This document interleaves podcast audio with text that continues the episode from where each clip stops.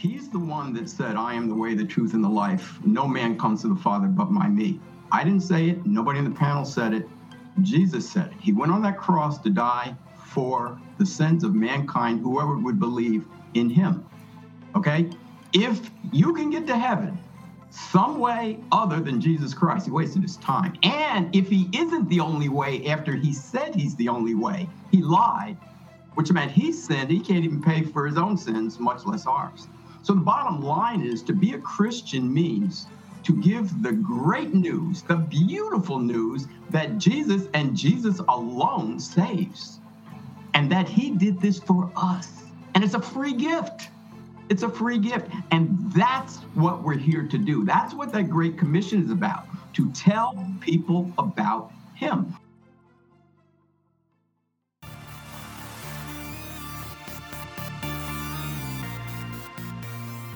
Hello, and welcome to The Joe Mobley Show. I'm your host, Joe Mobley, and you're listening to the only place in cyberspace where we talk about being conservative. We hit on current events, the politically correct cancel culture, and problems with civil discourse. But most importantly, we discuss what you can do to come out of the conservative closet. The Joe Mobley Show is a new and exciting podcast that airs weekly on Monday mornings. We have a range of controversial topics on deck even so, it's important that we hear from you what matters most. Be sure to send questions, comments, and things you'd like to hear discussed to ask at thejoemobleyshow.com. That's ask at thejoemobleyshow.com. To make sure you stay informed on the latest content, be sure to subscribe to the show on Apple Podcasts, Spotify, or wherever you listen to great podcasts. Welcome back to the Joe Mobley Show. I am Joe Mobley, your host, and tonight we have a really special show. I'm not even going to preface it with any of the normal political uh, stuff that I preface shows with, but we've got some awesome guests for you tonight. The very first episode, the very first interview of the Joe Mobley Show, back when it was just an audio podcast. Ann Gummalla is joining us. Uh, we've got friend of the show, and I just realized I'll I'll say when he gets on screen, uh, but I just realized uh, something uh, about this guy and his episodes. Uh, but we've got another podcast host, Mr. Dimis Christophy, who is the host of Immigrant Corner. You can check it out on YouTube. Links in the description below. And the one and only Gary Binford, not of Binford Tools, but of United Patriots Uprising. And we're going to have them on in just a second.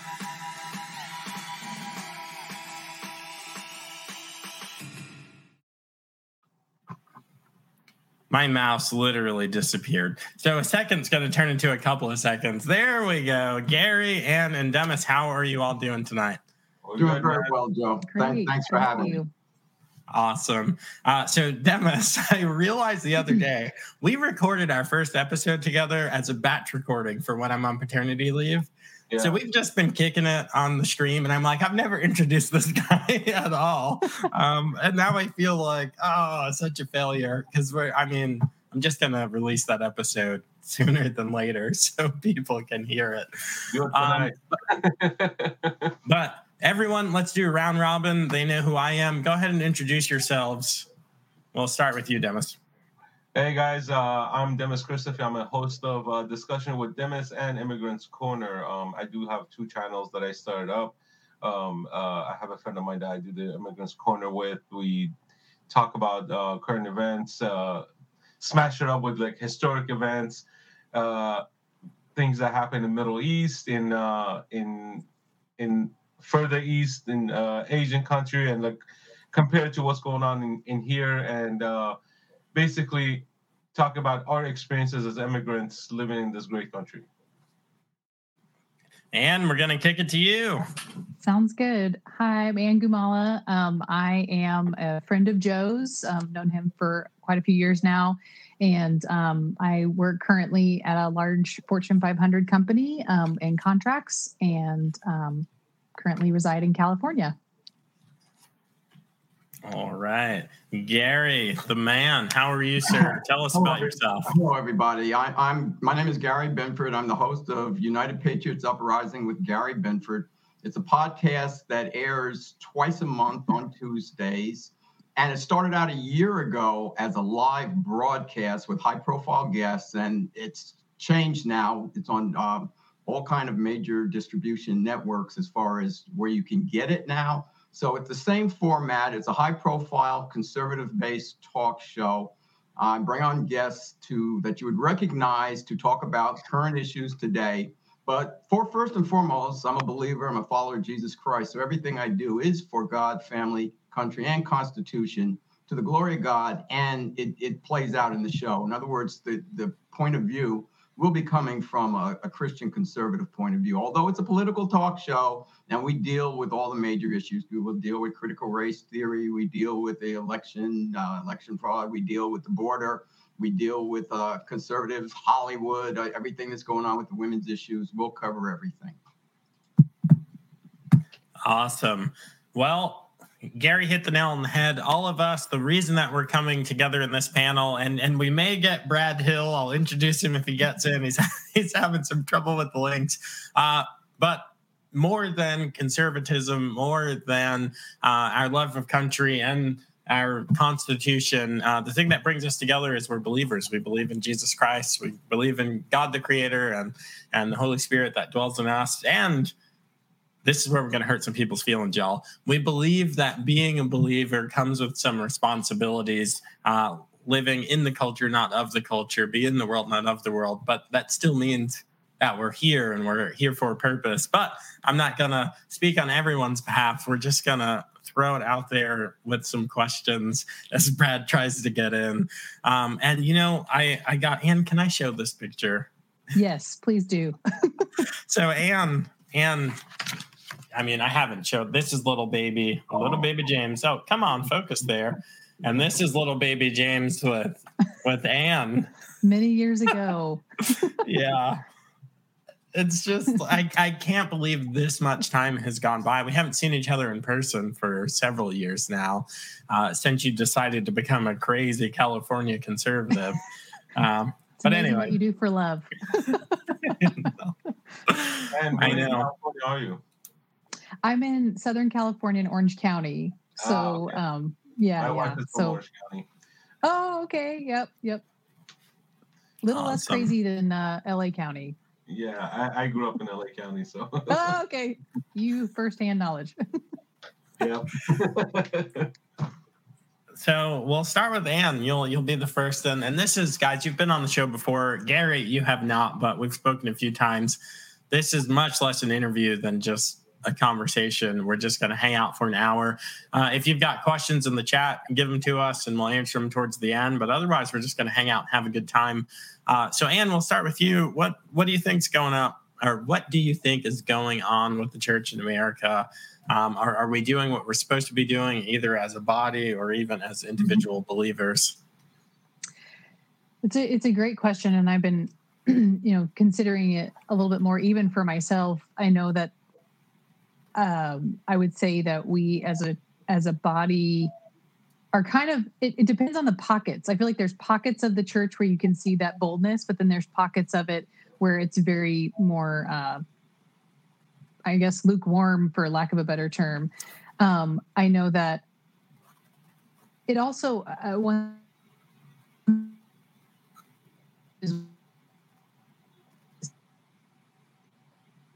Oh, Ann, I think we're losing you. From oh boy. Born and raised there my whole then to move to California, which is obviously a very it's like moving to another country. Hey Ann, can regards. you oh can you repeat that last part? We lost you for just a second. So sorry. Um just saying I was I'm from Oklahoma and so having that that background and that that viewpoint from the middle of the US and then moving to a coast which has such a different perspective um, I think seeing how the church functions and how it operates in each of the individual states has been interesting too. Um, but I, I do think that there's, and I'm even guilty of it, of just of of being much more um, passive for fear of shaking up stuff as opposed to um, speaking the truth, you know, um, and definitely needing to grow in that and build in that more. Yeah, it, it certainly creates some awkward encounters. Um, all right. Speaking of awkward encounters, Just kidding. Uh, he has oh. made it. So we're, we're going to introduce one more to you all. We've got Mr. Brad Hill. He's a pastor, he's a small businessman. I don't mean that he's a small statured man that works in business. He owns a small business and he is a man, of course.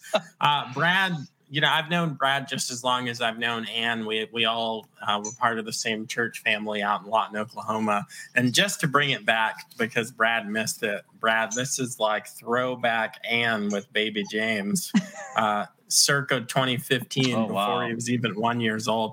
Um, but Brad, tell us about yourself, and then and we can toss you in the fire. You can be the next to answer uh, that first question.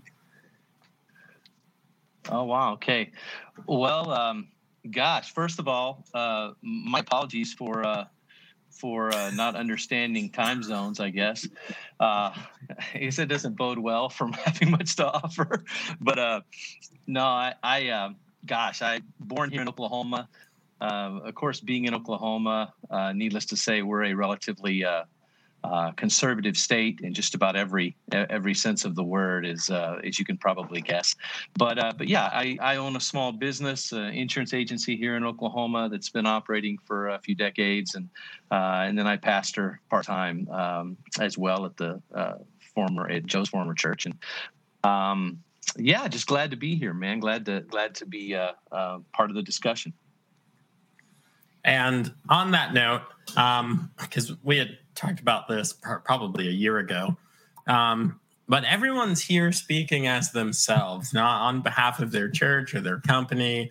Um, we're not passing judgment on. I, I when COVID first started, uh, the pastors that I know and love and have worked with, I said the same thing to all of them. I am glad it's you and not me, uh, with my butt in the hot seat. Uh, so I'll just say that. Um, I'll say I said that to Brad actually.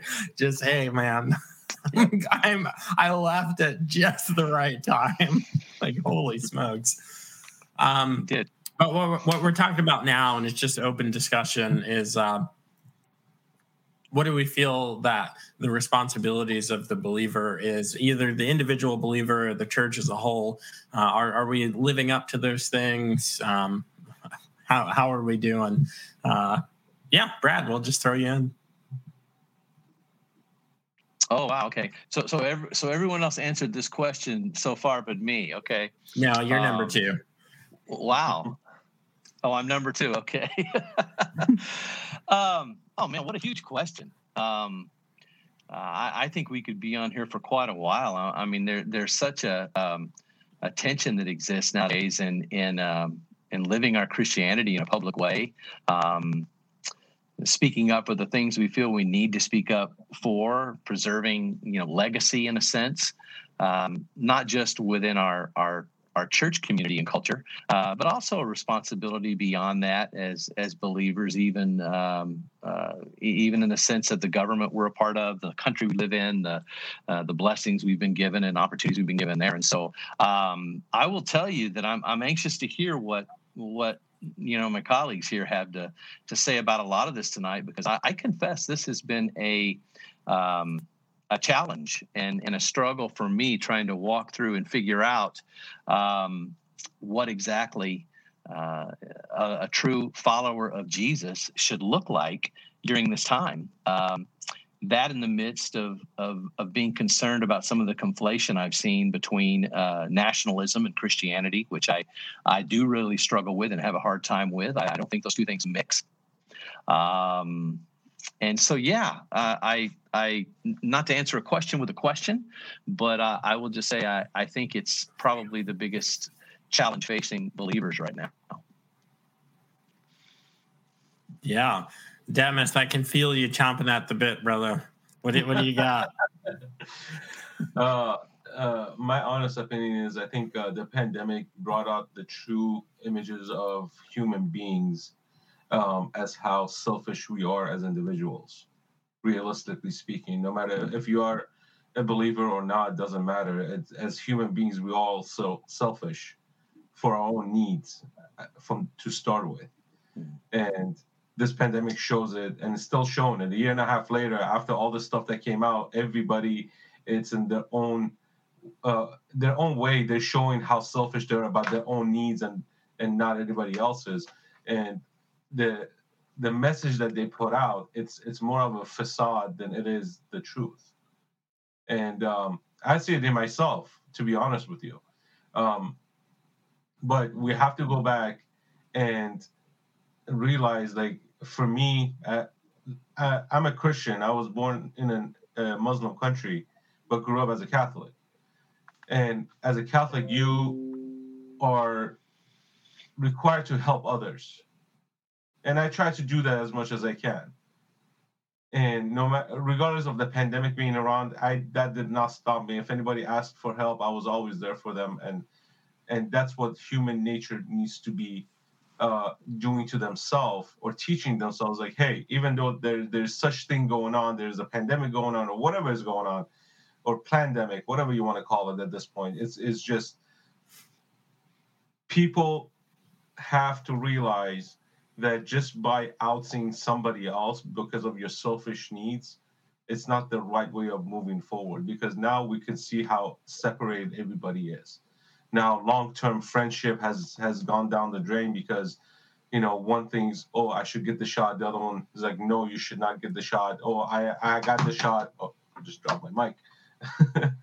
um, so uh, I I believe that we need to revisit the whole concept of being a believer, and that goes for everybody, not just me.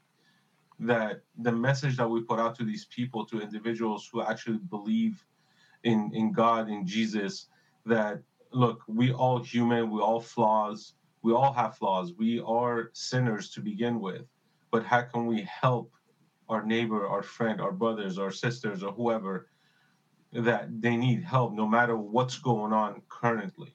That's how we have to show our our our followers or our people that hey, no matter what's going on, you'll always have a friend, you always have a brother, you always have a, colleague that, that you can rely on.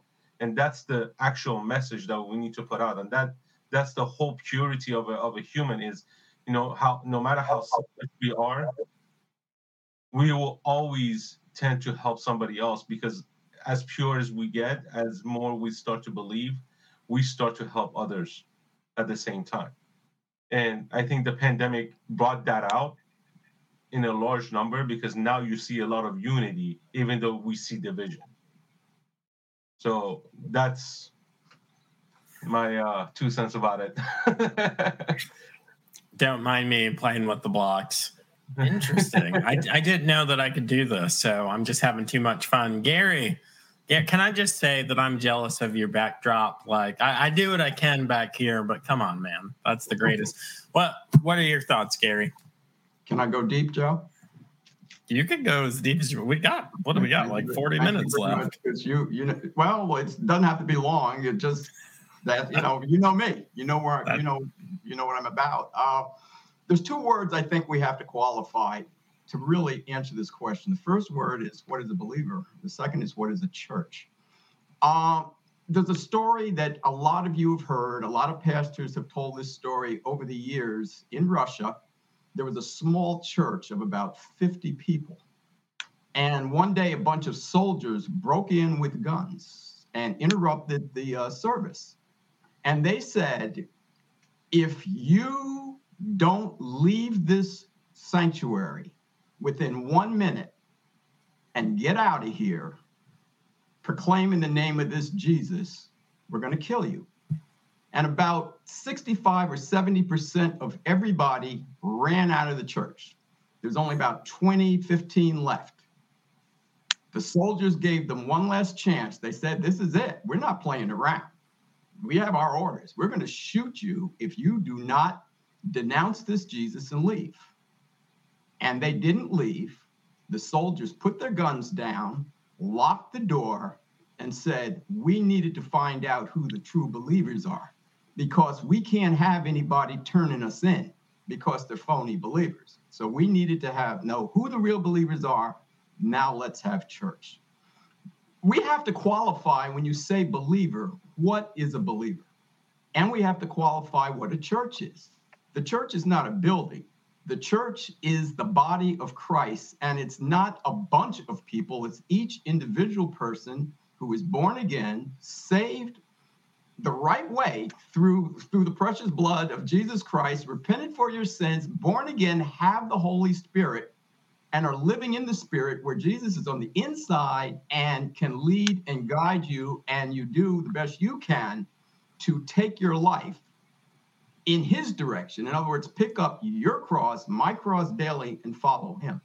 That's what a real believer is. A real believer is a person that's born again. There are a lot of people in churches who are Christian but they're not born again. And the reason I bring this up when a pandemic hits or when something happened like that happened in that church in Russia, the sift is on. In other words, God will always show who his true people are because you'll be able to withstand the evil day.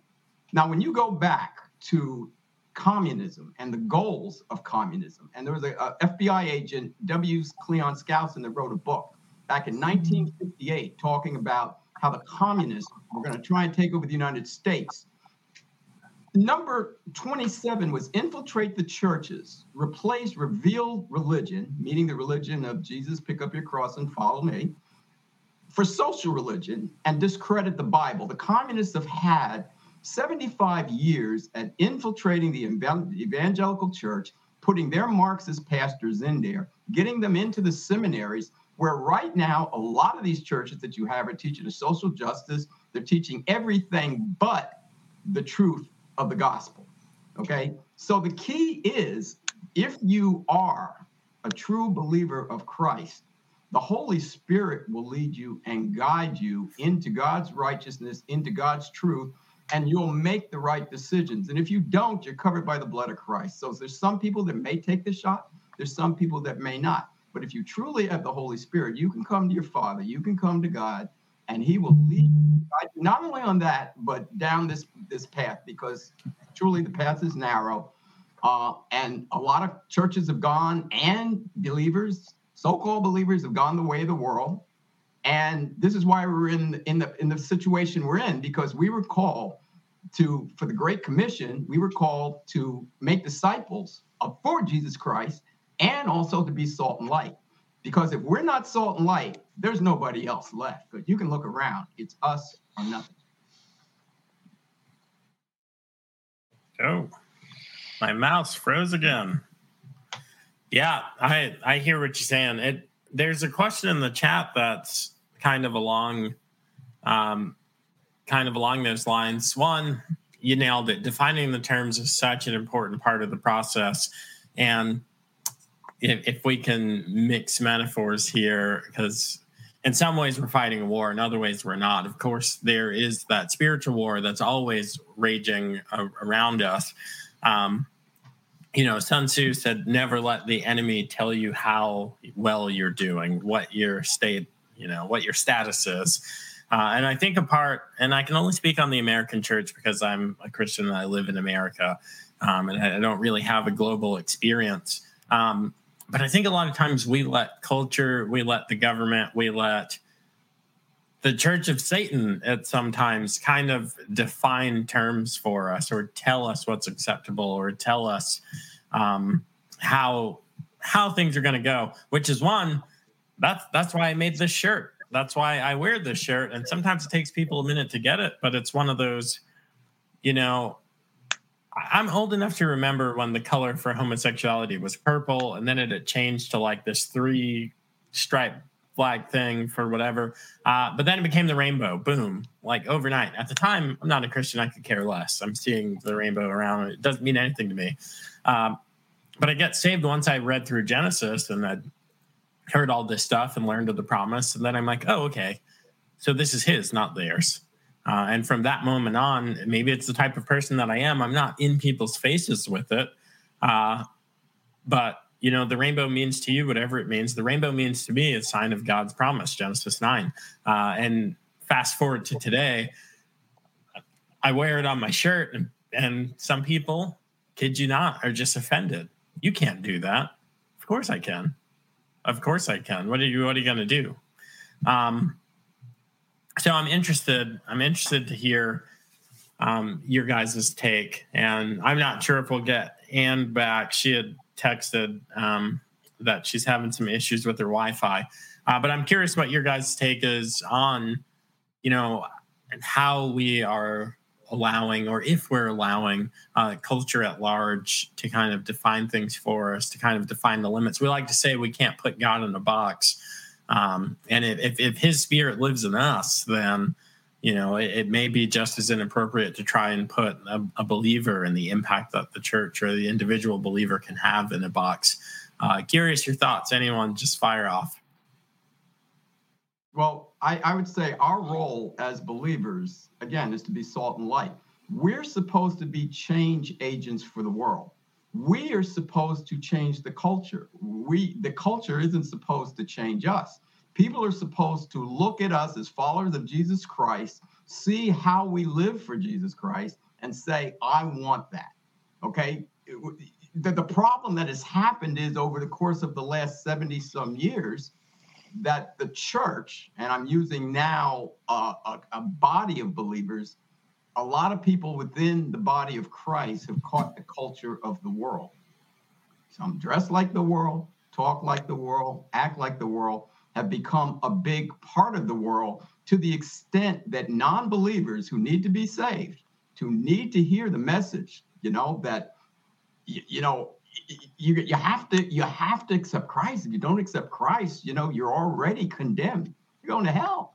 They need to hear this message, and and so many people it, within the body of Christ have caught the flavor of the world. And again, a lot of it goes back to the Marxism and the false prophets that were even back in the days of John the Baptist and back in the days of Paul and Peter and Barnabas and everybody else, and caught the flavor of the world. And instead of allowing our message to for God to take our message into their heart once we tell them we've caught the flavor in the world, and a lot of people cannot tell the difference between a non-believer and a believer because we no longer stand out as salt and light. And I'm not saying everybody. There are quite a few people that do this, but this is the churches, as somebody else had said previously, has kind of gone back into the background and gotten silent.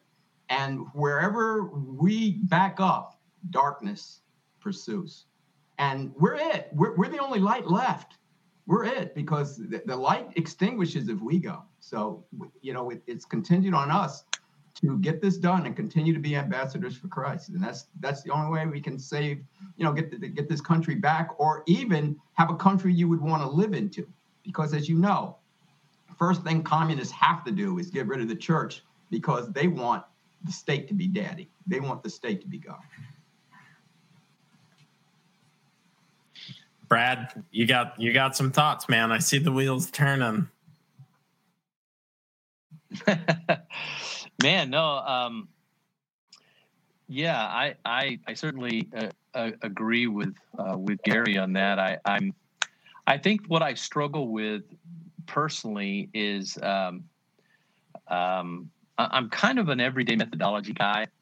Um, and that's maybe because I find it really easy to get caught up in in um, in a bigger picture. You know, I, I I love I love theology. I love talking about you know uh, things that we can you know uh, nicely argue about and and and all of that. But at the at the end of the day, you know, how does my next door neighbor? How does the person across the counter from me in the grocery store? Uh, how does the person to drive through? How do my clients?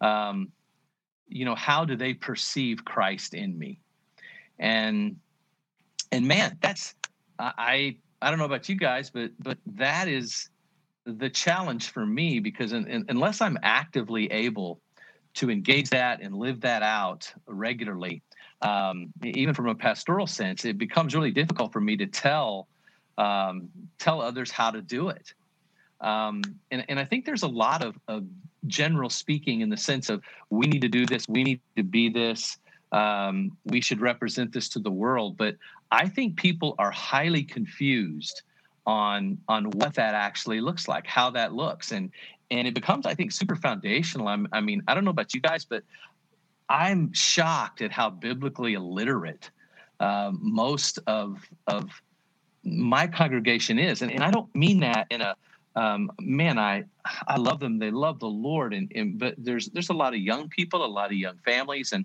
um, you know there was a time uh, you know, I'm I'm 59. Uh, um, I remember growing up, it used to be you didn't have to convince people that they should serve God or should acknowledge God. Um, it was just a, it, it, it, that was not the question. Uh, it was just more of a surrender question. It was more of a, a question of of them being willing to set aside their selfishness and surrender uh, to, to the rightful, you know, Lord of their life. Well, now, um, man, it is so convoluted. Uh, now it's uh, how do I get someone just to uh, embrace the actual view of the God of the Bible uh, and what that means? And so, if, if we were on a scale of one to 10, and and you know everybody used to start you know 25 30 years ago at a six seven or eight now everybody you know is starting at a one or two and and so um I, i'm i have to kind of um you know what what exactly does it look like for for me to become jesus to these people? Um is it is is it going to even be uh, do, i lose and here's the question i have and, and you guys can help me with this because i confess I, I, I struggle with this. Do i lose the right to be heard for christ uh, because i speak too loud in a political venue? You know? Uh, do, do i become so uh, political about something that they no longer you know they label me they set me aside and um, uh, you know I, I could have taken them a meal when their family member was sick and just sat with them and maybe eventually shared Christ with them. Um, but now I'm just the guy that that um, that they disagree with politically. And and if I do that, have I somehow another usurped Christ and my real goal on earth for the sake of of something that really isn't eternal? And and um, and those are things I struggle with. Those are things that I think we have to answer. Is is you know I, I think um, Dennis posed a, a, wonderful question: what what really is a Christian? And and um, I think we have to answer that. Um, can I address? Can I address Brad? Yes. Yeah, uh, Brad. Uh, what I would suggest is like what Jesus did. Jesus met everybody mm-hmm. at their point of need. He talked to children one way, mm-hmm. he talked to the Pharisees another, he talked to the woman at a well a different way, he talked to Nicodemus a different way. He understood through the Holy Spirit, or obviously he's God, but he understood that each person has a specific need. So, my suggestion I taught Sunday school ages 7 through 12. I I would tell speak to them differently than I would somebody that was in college or somebody that I work with or the atheist and that you know you play ball with or somebody in your family who uh, is in is in a church uh, filled you know where where they're where they're under a false prophet. They, it, it, there's no one cookie cutter thing, but the only thing we're supposed to do is just give them the truth with love, in love. Give them the truth because that's we, the hard part. Seeds. We, we're seed planters. We're not responsible for the outcome. And uh, one yeah. one thing to add, Brad, um, church was a lot more simpler 20 years ago when people attended church. That's true. The sermon, the, the, the, the priest, the preacher, they were they were less involved in politics. They're more involved in, you know, providing a message to somebody else. And uh, my honest truth opinion is that you should not look yourself, uh, uh, address yourself, or look at yourself as you being the Jesus. You are the messenger. You're the one that who are deciphering or trying to explain what the Bible is trying to tell somebody else. And um, and fast forward to now, you have a lot more atheists roaming around than you have Christians attending church or you have Muslims attending mosque. And this is not just Christianity. This is all faiths across the board. If you look around the world, you have now you have a lot of people who are just uh, affiliated with a religion by name and they're not practicing. And that's only because the how the how the humans have evolved and how these institutions have evolved and how they are uh, attaching themselves to some sort of higher power that they're not even following up with it. So i could sit here and say I'm the best guy, I'm this, I'm this, but I don't walk the same path. I just talk the path. So a lot of people are are are detaching themselves and they're trying to find themselves as individuals versus being attached to an entity. Um, but at the same time, a lot of people have found their faith again or converted to a faith.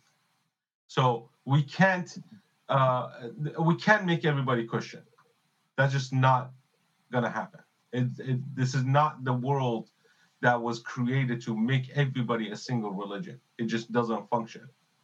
Uh, we always will have different religions. We'll always have conflicts between religions. We'll always have conflict between church and church, individual against individual. Uh, a job of somebody who wants to show that they are of the faith is basically sh- walk the path that you are speaking of. So if if I'm gonna say, hey, I'm an I'm a Christian, and my beliefs are this, and somebody opposes my beliefs, I could sit there and discuss it and have a disagreement with that individual, even though I want that person to believe what I believe. But I cannot force that person to believe what I believe. I need to make him see it. How I make it see it is based on my actions my actions should speak to that person basically show them kindness show them love show them help when they need they need help show them uh, compassion show them show them everything that's been written in the book as being uh, as as a true christian basically you need to show love you need to show compassion you need to uh, even though if that person hates your guts you'll always be there if they need your help. Does not matter you know how badly they they don't like you.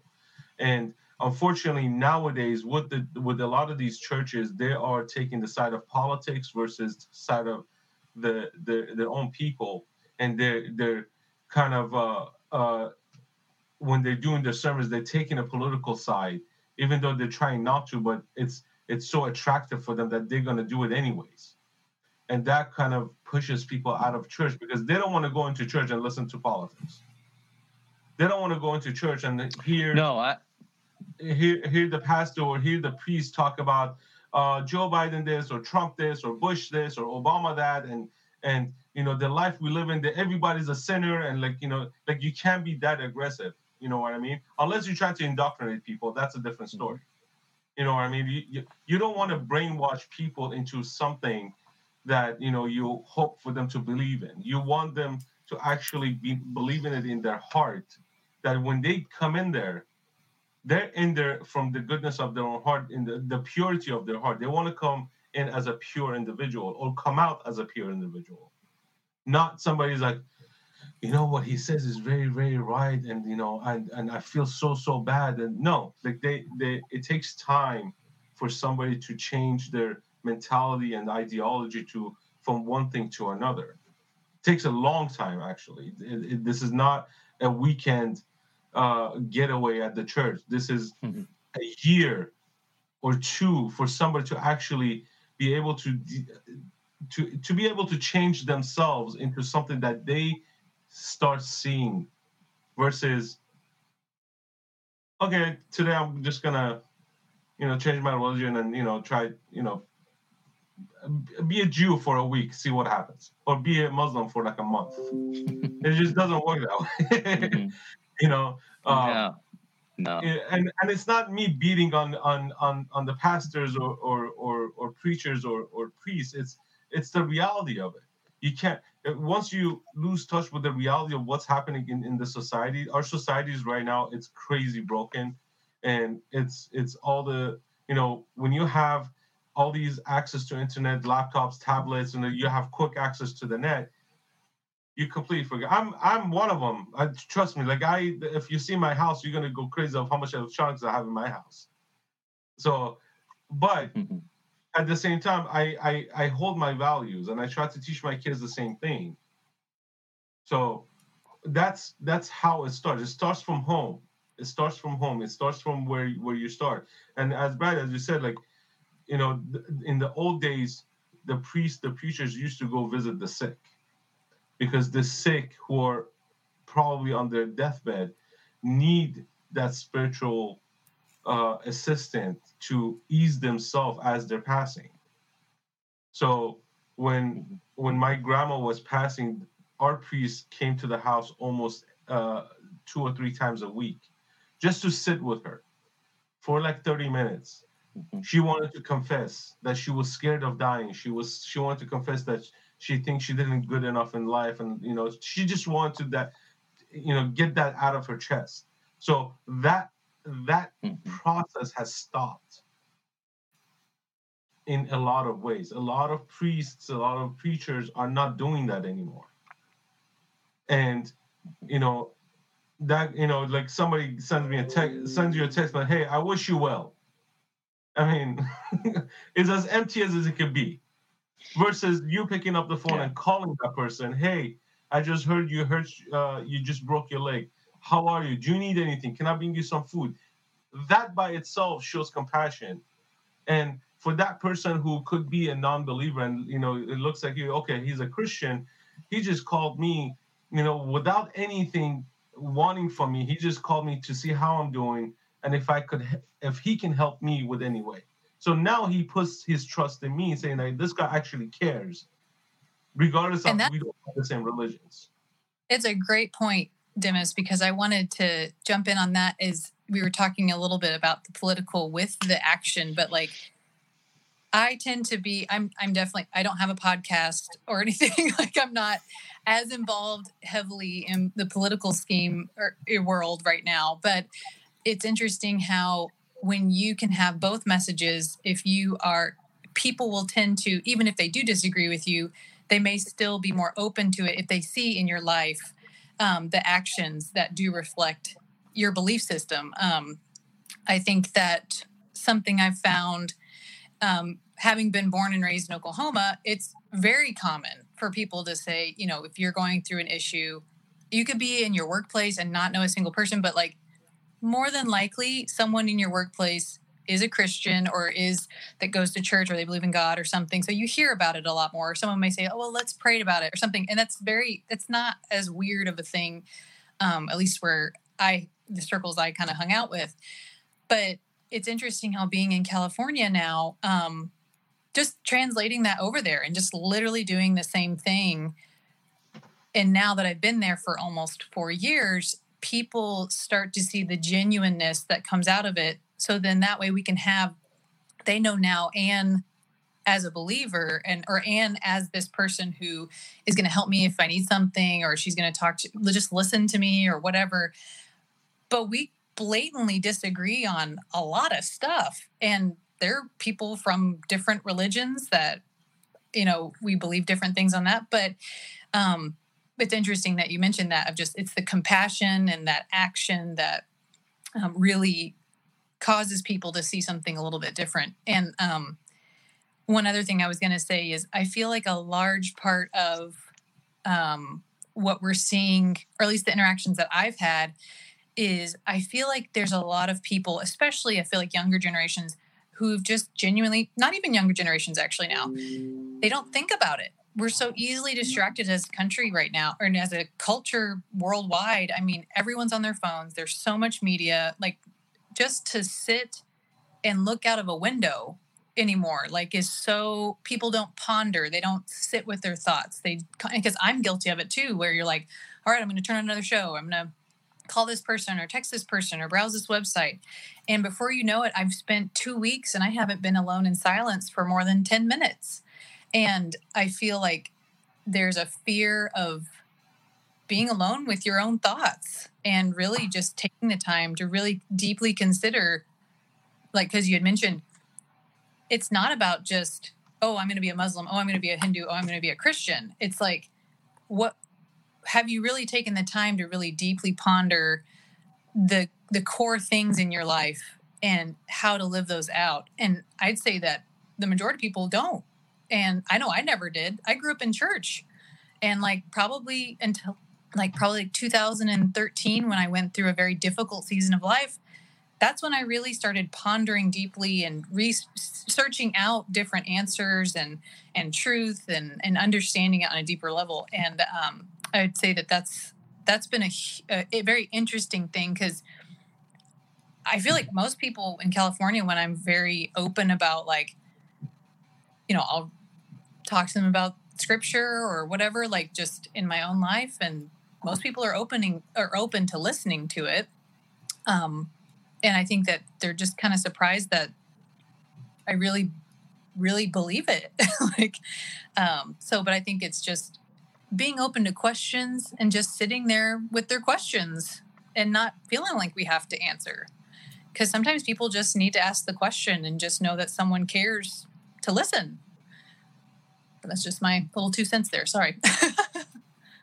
what makes us Christians is the belief that the sinless Son of God came back as a man through a virgin to pay a sin debt that Adam created in the fall, Adam and Eve, when we fell. That put everybody out of fellowship with God forever. And Jesus came and corrected that. He's the one that said, I am the way, the truth, and the life. No man comes to the Father but by me. I didn't say it. Nobody in the panel said it. Jesus said it. He went on that cross to die for the sins of mankind, whoever would believe in him. Okay?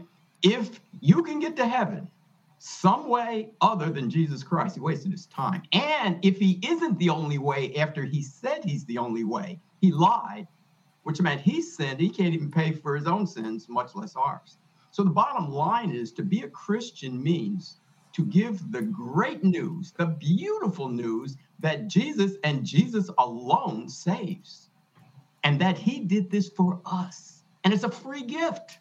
It's a free gift. And that's what we're here to do. That's what that Great Commission is about to tell people about him. Now, you don't have to do that, but that's what a Christian is supposed to do. And we're supposed to be connect, compassionate. We're supposed to love our fellow man. But we've got to tell them, hey, you know, you're separated from Christ right now. And there's when you leave this earth, there are only two places you're going to spend an eternity. This is not a period, this is a comma. You're either going to spend it in eternity with the Lord and Savior Jesus Christ and believers, or you're going to spend it in the pit, in hell. And we've got to tell people this. This is what we're here for. That's the message. See, and that's why the politics became so important because about 20, 30 years ago, this gospel message kind of got pushed in the background because you started to have these seeker friendly churches that were more interested in having a bunch of people in the church than teaching the hard lesson that Jesus saves. And what ended up happening is when they took prayer out of school, we didn't fight back.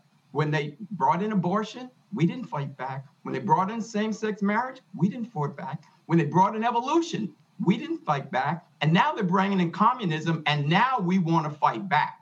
Okay, because now we realize we're about to lose the Church of Christ, and you're going to end up going underground if something doesn't change. And I believe if we repent as people, as Christians, and ask God to help us, He will save us and save our land. But we've got to get back to who we really are and doing the business of our Lord and Savior. And He's all about salvation. Everything else comes second.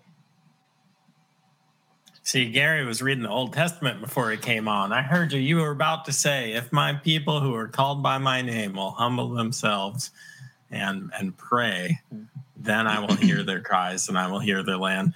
Uh, I hear you, Gary. Um, I Brad, I'm going like way back. You said something, man. I struggle with the same thing. Like, obviously, um, I don't have it. I don't have it with me now, but six days a week, I don't wear it on Sunday. I'm like Gary. I'm a black conservative, and I walk around town with a MAGA hat on. Sometimes an offensive shirt because it offends people to say your opinion or to say like, "Hey, I own an AR-15," or "I think abortion is murder" or something. But I think to fuse Gary's comments and Brad's comments and question, I think it comes back to the unique giftings and the unique calling and the unique the uniqueness of how the spirit has been placed on the individual is how that manifests. Because you know i love to evangelize you know i, I took evangelism when i was at liberty. Um, high percentage move at the urinal. I'm this guy. There are people, if one of them's listening, that's awesome. There are people out there in the world who have gone to the restroom next to me. And as soon as you hear the stream go, you got them for 60, 90 seconds, depending on, you know, hydration and whatnot. Hey, man, what do you think happens to us? What do you think happens when we die? and just sit there in the silence and let them work it out. We're working out our salvation and I'm trying to get them on board. But I can tell you guys with all certainty, being, uh, I like to call myself a young black man, being a young black man walking around in the bluest of blue America with a MAGA hat on, some people it's just disgust immediately. Whatever, I get it. But that that polarizing point of view out in the world leads to more conversations about the problem of evil, about um, about God being just and righteous, about Jesus being uh, the the propitiation for our sins, about all of those things. I get to more of those conversations because of that stupid hat. So sometimes I wear the hat when I don't even feel like wearing the hat because I get to have these conversations. And I'm telling you guys, eight out of 10 of them, eight out of 10 of them lead to the, the truth of the Bible. Right. And that's what I love. Gary mentioned it earlier, just it was before I think we even started this call formally, is he's a Christian first.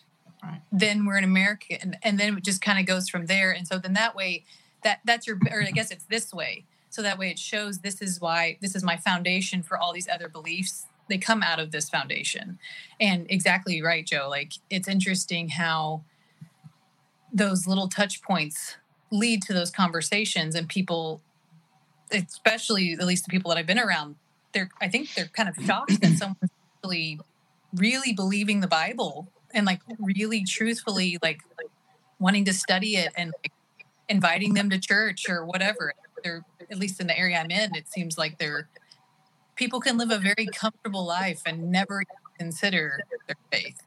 And I think they're kind of shocked sometimes that people do consider their faith. Joe, you just gotta ask them. Can I make one more correction, Joe? Go, go for yeah, it, Gary.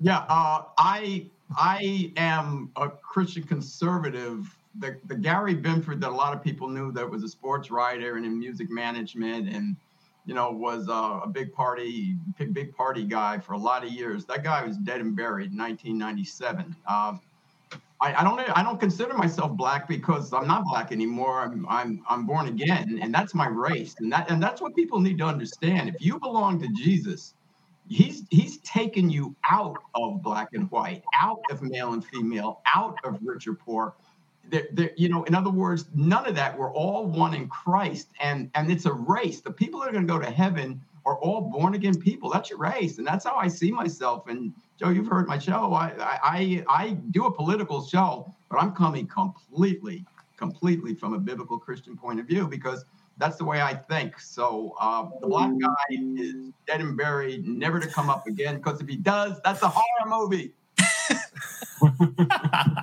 No, I understand. I understand my Black sin. Binford I'm returns. Not denying, but I'm just saying, relatively speaking, my point. And the reason, if you don't do that, and this is why Jesus said, remember, he said, if you love mother or father or sister, brother more than me, you're not worthy of me. Because what he understood is, if you allow your race, your gender, or your class to define you as a believer, you are going to make decisions based on family members or financial decisions or, or your sex decisions, you will make decisions that will go against where God would want to take you. See, because that's what happened. I lost my whole family basically, except one or two people. They're gone. They're gone because they they just, you know, they like the old Gary Binford. I, I don't have any of my old friends. They're all gone. I have new ones. You know, God brought other people into my life. So uh, it's very important to stay true to who we are in Christ and and Brad, as you said, it's not easy because the world pushes back. Satan is taking everything in the opposite direction and trying to just break us down. He may not be able to cost us our salvation, but he can cost us our witness or make us look bad or have people want to turn their back on us because they see us as hypocrites. So, Brad, I threw you in the fire when you first came in. I'm going to throw you in the fire again, brother. Uh, we got a, a crowd question here from it looks like Kofi. Um, ask how involved do you guys think the church should be in politics? And it's it's kind it's a hot question. It's a hot I, topic. It really is a hot question. Yeah, I, will give a brief answer on that because I, I I think you know Gary or or Ann or one of you guys might have a might have a better insight to this than me, but I I agree with what you said earlier, um, um, Joe, that I think that, that there are certain people with certain giftings, and I have met people that I have no doubt whatsoever are are called into the public arena. Man, they they they uh, that's a place that they believe they can really affect. They can change lives. They can help people. They can, and they do it from from a Christ-like uh, perspective uh, and basis. And I and I've always appreciated that. Um, and I think there are other people that are gifted to more. Um, uh, I don't know. I think of people like Mother Teresa or other people that man, they just you know they they want to meet needs one on one. You know, they're going to do better. Um, with their neighbor next door, then they're going to be, you know, organizing a community event that they hope offers opportunity to share Christ or something like that, or evangelistic event or whatever. And sometimes I think, you know, they're not mutually exclusive. I, I think there's just people that are called and gifted in different ways, but I, I think Christians uh, have a responsibility um, to vote uh, their scriptural conscience. And it's one of the biggest things I struggle with because um, you know, I, I I didn't always live in Oklahoma. I was born and raised here, but I lived in Washington State for 20 years probably. And I used to love it because I used to tell people, man, this place is so unchurched. I, I, you know, there's so much opportunity here to share the gospel. And, and you know what I'm talking about being in California now. Um, there was a day when Southern California would, would have been like Oklahoma, but those days are, you know, 25, 30 years gone. And, uh, um, and, and so I used to, to, you know, to to love that. But um, but now uh, I'm I'm shocked. Uh, I don't know how anybody. I just confess this, and I'm sorry, but I have a lot of friends that that are Democrats. I have friends. I mean, I have Christians friends that I know love the Lord, that I know care deeply about the things of God. They minister to people, they serve people. Some of them I feel are closer to Christ than me, and they voted for Biden uh, for reasons that I cannot understand. I don't know how anybody can read the Democratic platform and and and as a Christian align themselves with that without that violating their conscience. I can't get my head around it. Help me, because Brad, you're I, right. You know, so so yes. You're right, Brad. You can't get your head around it because Jesus said you, you'll be know you'll know them by their fruit. You know, everything is political, everything, because see, God has an opinion on everything. So everything is political. It doesn't mean we need to all be in politics. But what it does mean is God has an opinion on each decision. That where does God stand on abortion? Well, let's think back. Hmm. Uh, Herod tried to do what? Herod tried to whack the baby Jesus and killed all the unborn and kids one and a half under to try and stop him. Uh, Pharaoh tried to whack the baby Moses. Uh, don't think, uh, you know, uh, they ended up in Babylon, but because the women started popping out their babies, the so-called Israelite women popping out their babies and throwing them to the god Moloch, and God said enough. So we know where God stands. And where does God stand on same-sex marriage and homosexual issues?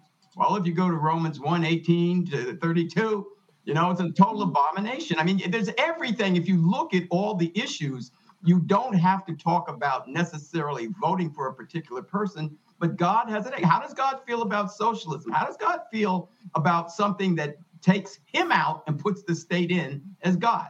How does God feel, you know, hmm. about everything? That he's got an issue, he's got an opinion on everything, and this has to be brought up. Otherwise, you get exactly what you were talking about, Brad. We end up with a whole bunch of people that don't know what to do.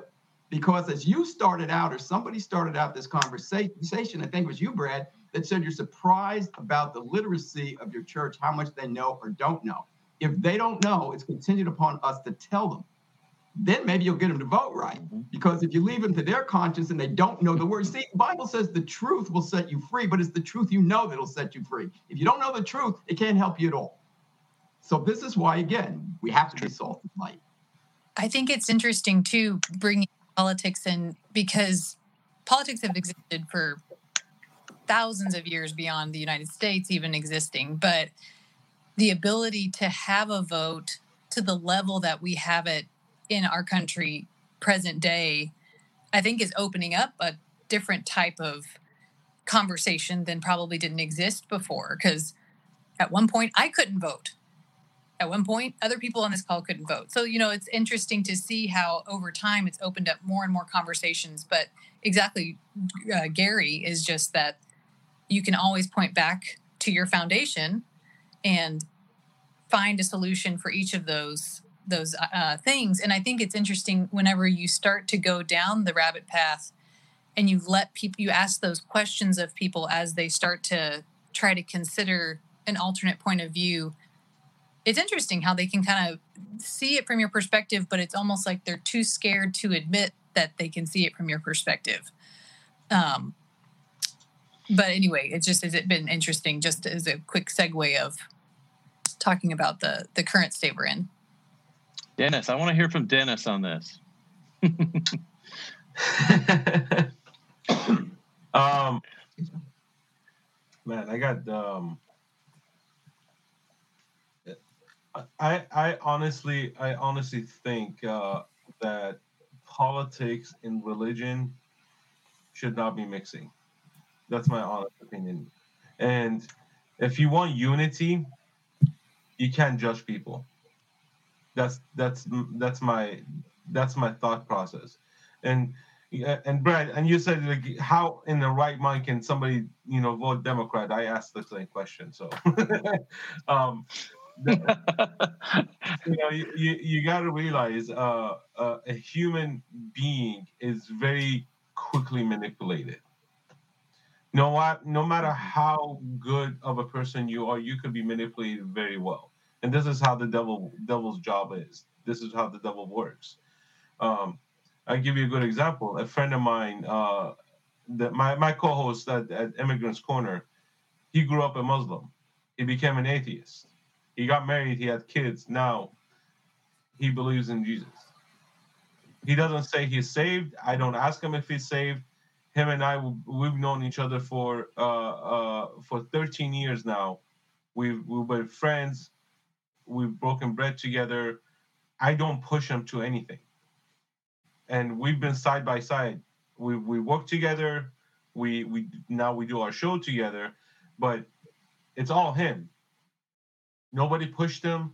Nobody forced him. It was all himself of how he realized things change as things changed in his life, as he started having kids, as his uh, he saw how his kids are growing up, his wife's family, whatever his surrounding was, he changed that surrounding made him the way he is now.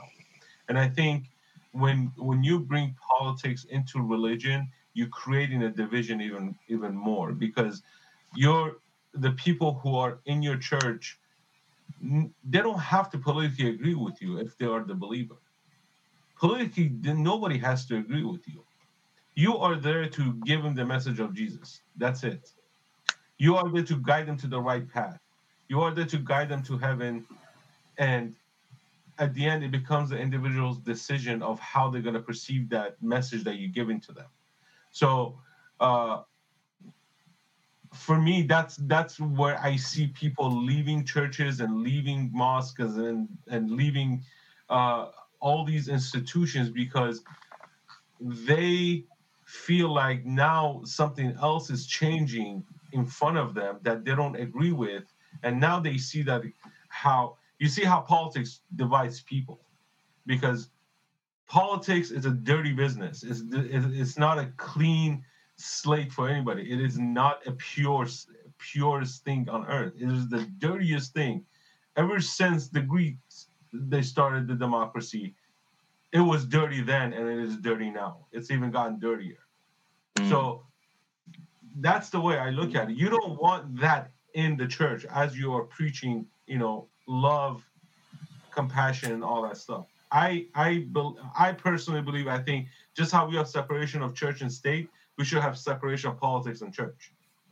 Well, well, Dimis, let's we got to run. I got to run thing one thing back about constitutionally the separation of church and state has nothing to do with the separation of church and God. What Thomas Jefferson was talking about was that no state can have a state religion. In other words, Maryland can't say you have to be a Baptist, Virginia can't say you have to be a Methodist, and somebody else has to say you can't be a Catholic. It had nothing to do with church and God. That the whole Constitution is under the auspice of God to take us, to keep us free.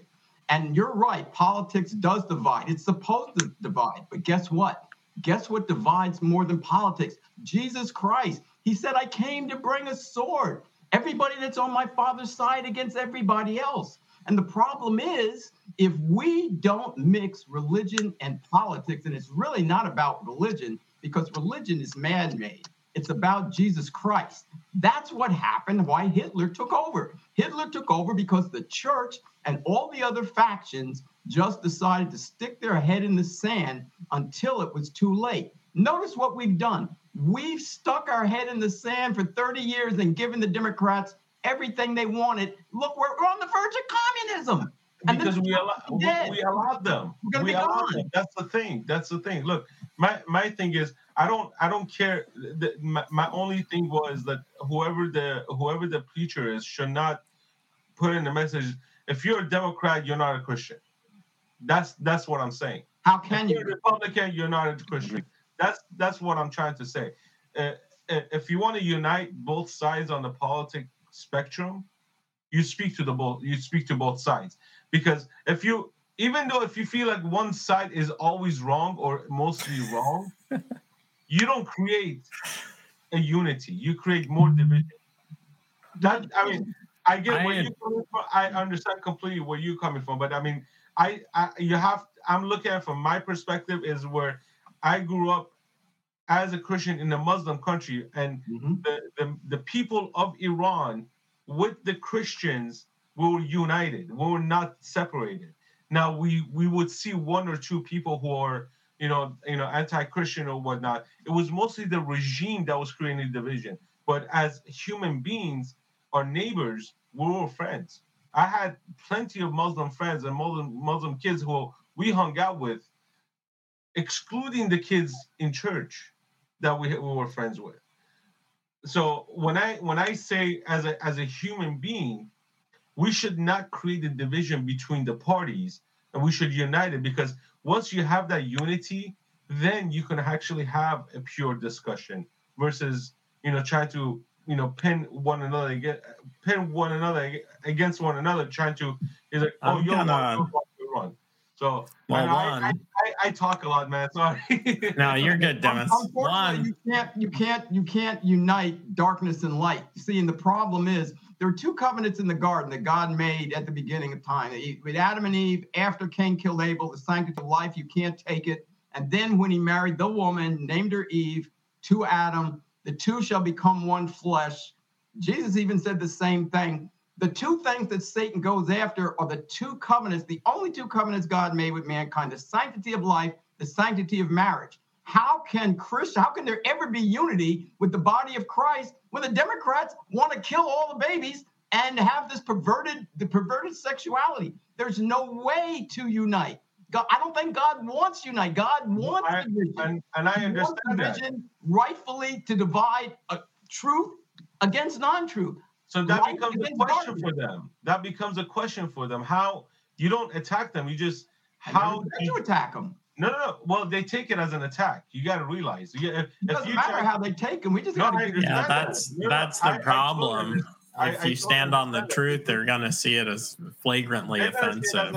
And what did they do to Jesus, um, Joe? What did they attack Jesus for? The, for the, he gave the truth, and the Pharisees stuck him on a cross.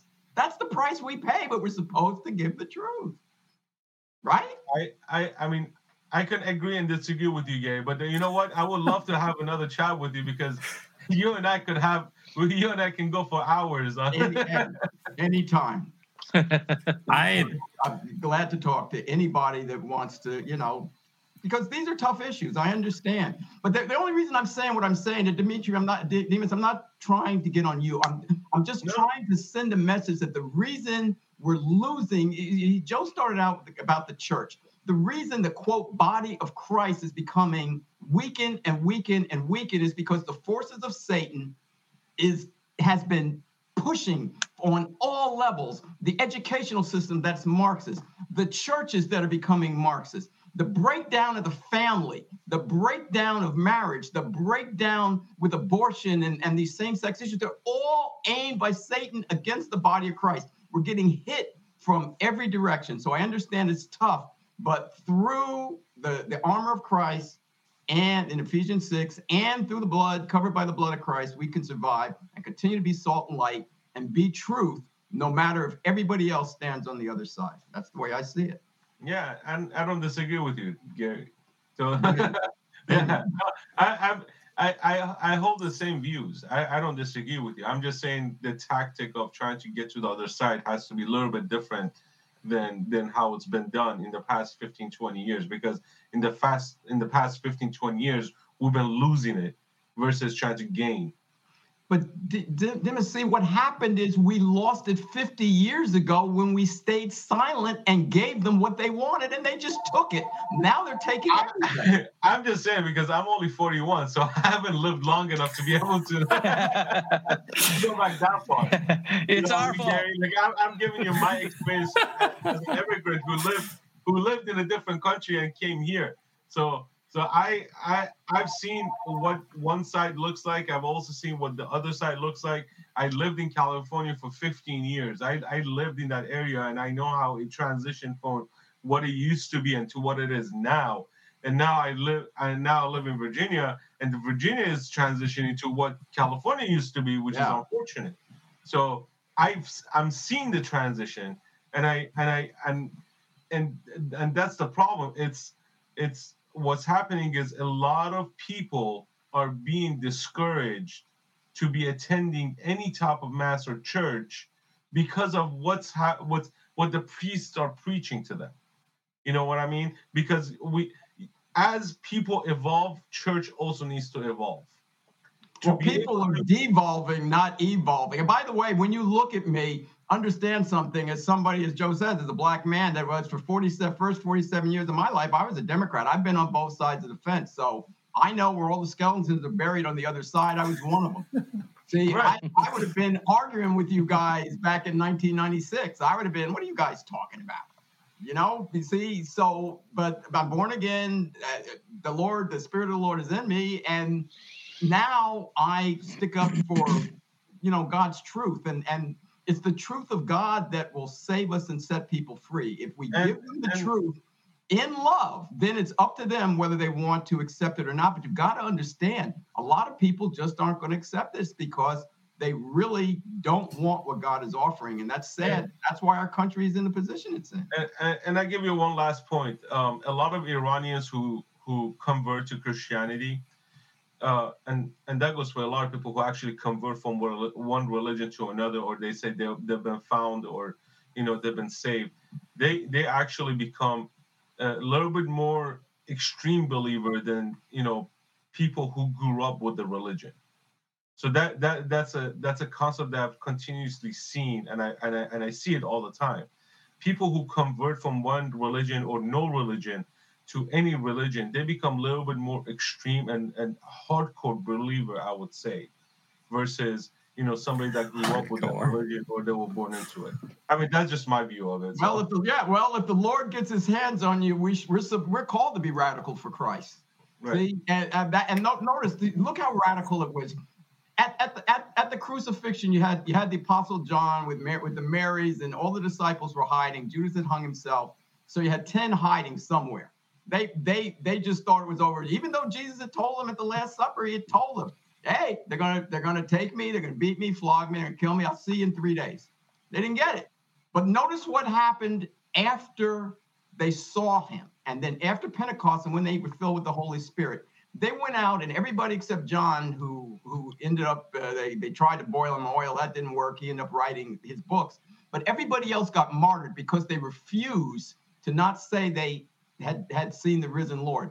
That's the power that the Holy Spirit will give you, you know, when you truly belong to God. And and you know, it's it's so a lot of people in a lot of countries, other countries, I I get it.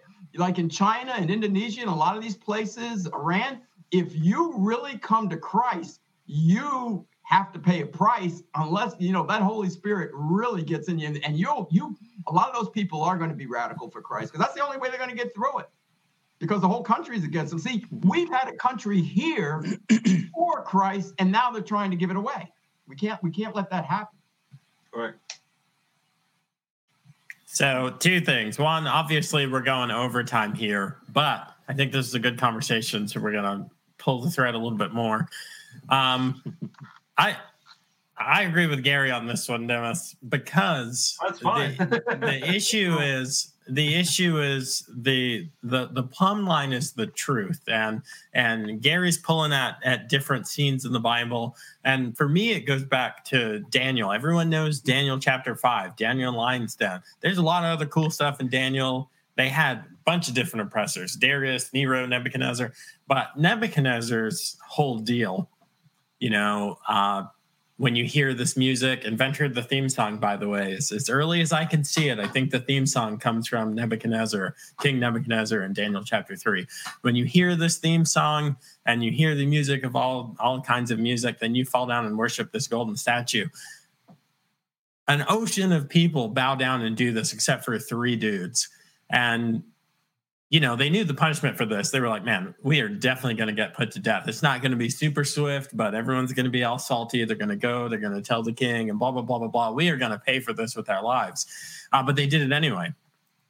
And we're in that same moment, real integrity, doing the right thing when all eyes are on you and it is wildly unpopular. And sometimes the right thing is saying, you know, I say to gay people, the rainbow is not yours, it's God's that's what it says in my Bible. That's what it says in Genesis chapter nine. And the the point of friction is the truth. And you know, I didn't come. I got saved. Uh, you know, I went to Liberty as a baby Christian, and like Brad said, unfortunately, we have a lot of baby Christians in our congregations. In that they don't have a depth of knowledge of the word. It's only one book. You just have to read one book. It's not that difficult. Uh, but the thing is, you know, I, I, got to Liberty and I got tyrannical about reading the word. That's like the one thing that you should be, you know, fixated on. But what it causes in my life is not always, but if something needs to be said, needs to be said by me and needs to be said right now, then I'm going to say the thing that's true. Uh, and I, I don't see that there's a situation where that's not offensive to someone. Um, like at the urinal, what do you think happens when we die? And I let them work through that problem. If they ask me, I say, well, if you believe in Jesus, then if you believe in the truth of the gospel, that everything that Gary said, that Jesus came of a virgin, died for our sins, and was born and was raised from the grave in three days, and now the Holy Spirit lives in us. If you believe all that, then you go to heaven. If you don't, you go to hell. And I lose a lot of friends. I make friends and lose them at the same time at the urinal. Um, but I think, I, I think if you're if you're solid on the truth, the question of should it be political or not, all of that other stuff is irrelevant. If we're living in accordance with what is true, it answers all of our questions about politics, about economics, because Jesus was not a socialist. That's fake news. If anyone thinks that, my my number's down there somewhere. I think it's 202 uh, 590 0990. He wasn't. We can talk about it. Uh, God wasn't a socialist either, and the Holy Spirit's not a socialist. Anyway, so all that stuff is fake news. And I, I do think it's incumbent upon those who sought the truth and received the truth to speak it, um, even if it makes us uncomfortable. And that's all I got on that and you have to know the truth to be able to speak the truth. And that that's a great point of just studying the word because i know i even like i said earlier like born and raised in the church born and raised in the middle of the us you're culturally surrounded by it. So you just kind of assume a lot of things. But then you get engaged with people that have a very opposing view and you want to speak truth to them but then you go well i don't know because it kind of goes back to that thought. If you don't know the truth then you're not going to have your position to be able to come from. And so I've, I've loved Gary just that's I need to it's encouraging and challenging for me to go back and study the word to get to that point where I can just speak it straight out as it's written in the Bible. And um but I, I remember and just quick last note of I remember Billy Graham actually talked about the offense of the cross and how it truth and the scriptures they will always be offensive to somebody. And but at the same time, it's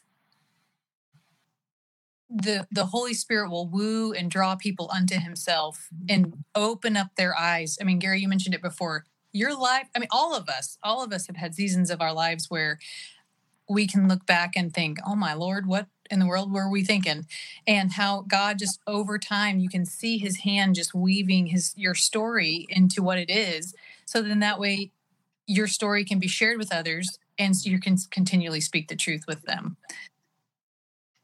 you know, that's so true. And, you know, because we all were sinners, we're saved by grace of Christ. And that gives us a testimony because somebody will say, well, you know, somebody that may have a drug problem or a problem, and well, you don't know what it's like. I say, yeah, I probably snorted more cocaine than you ever did. You know, yeah, or what? It doesn't matter what it was. You, God has brought us through, cleaned us up, not because we deserved it, but because He's a God of love, grace and mercy. You accept his son, you get his mercy and his grace. Okay.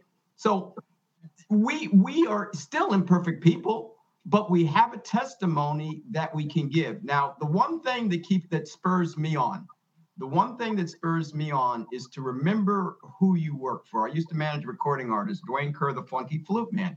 And I worked for him. I was his manager, but I understood that I represent him.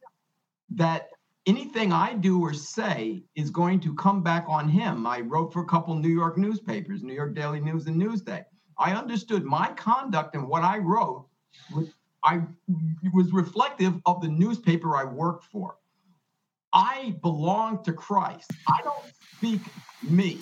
I speak him. So it's very important to me that I represent him the right way.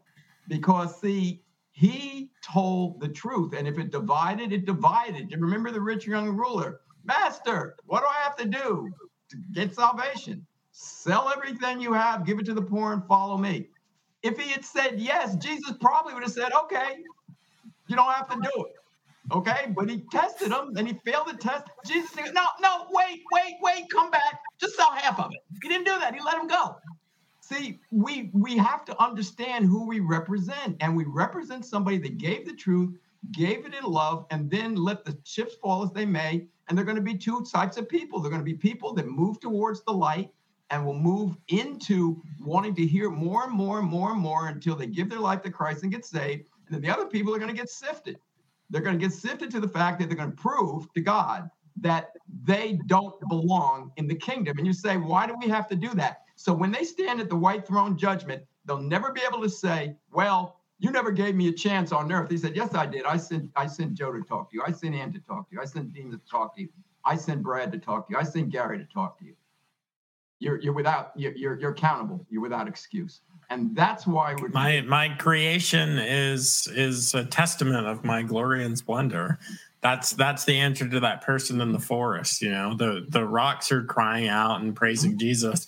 And now that we've canceled aristotle and socrates and all of them but if you if you are a reasoning person creation is evidence of a creator. I know i'm sorry that i've offended someone uh, but a coke can is evidence of a company that created this aluminum can and filled it with this this uh, you know sweet nectar that some of y'all drink uh, but go ahead, Gary. I cut you off. No, no, I, I was done. That that was it. You know that that. See, if you work like if you work for the Hoover vac, uh, vacuum cleaner company, you you know you work for Hoover. You know, uh, or or you work for Eureka or something.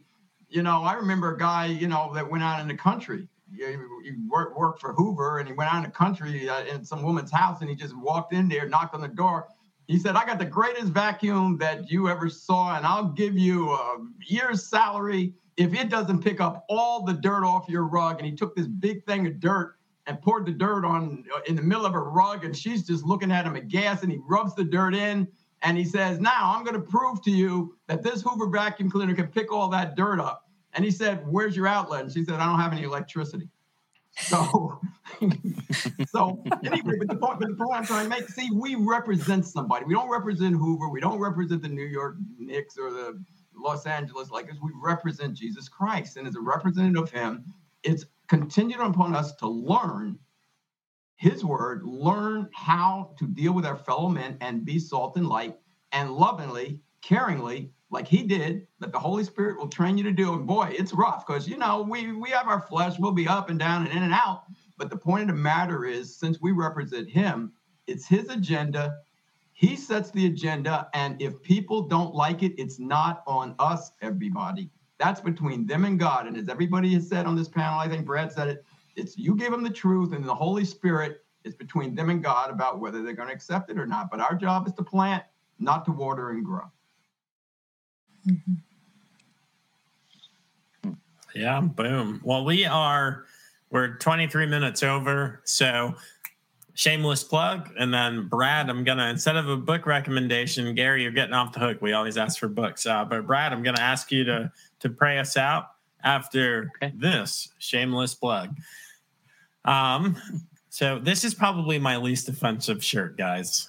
So, oh, if it comes up, where is it? Here it is. There we go. Add to stream.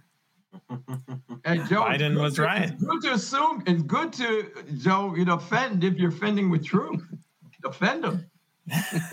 how come they can offend us with everything? How they? How come they can offend us with their immoral lifestyles, their immoral movies, their bad language? You know, trying to take God, family, country, and constitution out of this nation. How can they can they can offend us with everything, and we can't offend them with a T-shirt?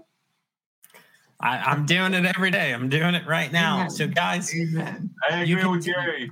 you can take it however you want. You could take it truth and love, or maybe a little salty offensiveness. Uh, but I'll take it regardless because you buy my shirts and I get you know profit from that. Uh, so people ask me, where did you get the shirt, guys? I made the shirt. I designed it. I designed all the shirts on my website. There's the website right there. The links are below. Uh, they're really affordable shirts, especially if you feel one. Like I did not know about the differences in t-shirts. Now I felt uh, the guild. I felt the Gildan. I felt the next level. Uh, Bella and Canvas BNC 3000 series shirts are the soft ones, the ones that you feel it. You're like, oh my gosh that's these shirts and they're at thejoemobleyshow.com slash shop the links are down below uh, if you go on the page, give it a few seconds and a pop up will come and we'll trade an email for a discount code. But yeah, see, Ann, Ann says they're the softest. I, I didn't know anything about Bella and Canvas. Shout out to them. Like crazy soft shirts. Um, guys, thanks for sticking on. Uh, audience members, you guys are blowing up the chat. It's been really fun. Casey, thanks as always for being in there and, and helping out with the comments. Um, I really enjoyed you guys. We'll have to do this again. There are at least a few comments for us to do this again in the chat. Um, and yeah, and an hour just goes by. So thanks for hanging on. Brad, will you pray us out and we will we will wrap it up. Yeah, yeah, be honored. Thank you, Lord. God, it is always a, a privilege just to get together with brothers and sisters in Christ. Um, Lord, and, and just fellowship and share and talk. And uh, Lord, let the iron sharpen the iron, Lord. And, and God, I want to thank you so much just for this time uh, together. Uh, Lord, I pray that, that uh, everything shared and everything talked about tonight, that Lord, you would steer it to the right ears, and that uh, God, uh, right person would would click on that podcast and and just listen, God, and be uh, drawn to you. Um, Lord Jesus. We just magnify you tonight, Lord, of, of, of anything we do, of everything we do tonight. Uh, we just want more than anything to exalt um, you, Lord Jesus, and thank you for how you have individually uh, saved and changed us and uh, and given us new life, Lord. We love you tonight. Pray you go with everyone on this panel, everyone listening tonight, Lord, and uh, and just bless in Jesus' name. Amen. Amen. Amen. We don't have to do an altar call. Gary did one in the middle of the podcast. Guys, thanks so much for joining, and we'll have to do this again soon. Thanks for listening, and I hope you enjoyed this episode of The Joe Mobley Show. Remember to subscribe and make sure you don't miss out on future content. You can always show your support by leaving a review or making a financial contribution by going to thejoemobleyshow.com and hitting support the show. Now to him who is able to do immeasurably more than all we ask or imagine, according to his power that is at work within us. To him be the glory in the church and in Christ Jesus throughout all generations, forever and ever. Amen. If that was the first prayer you've ever prayed, I hope it won't be the last. Until next time, this is The Joe Mobley Show.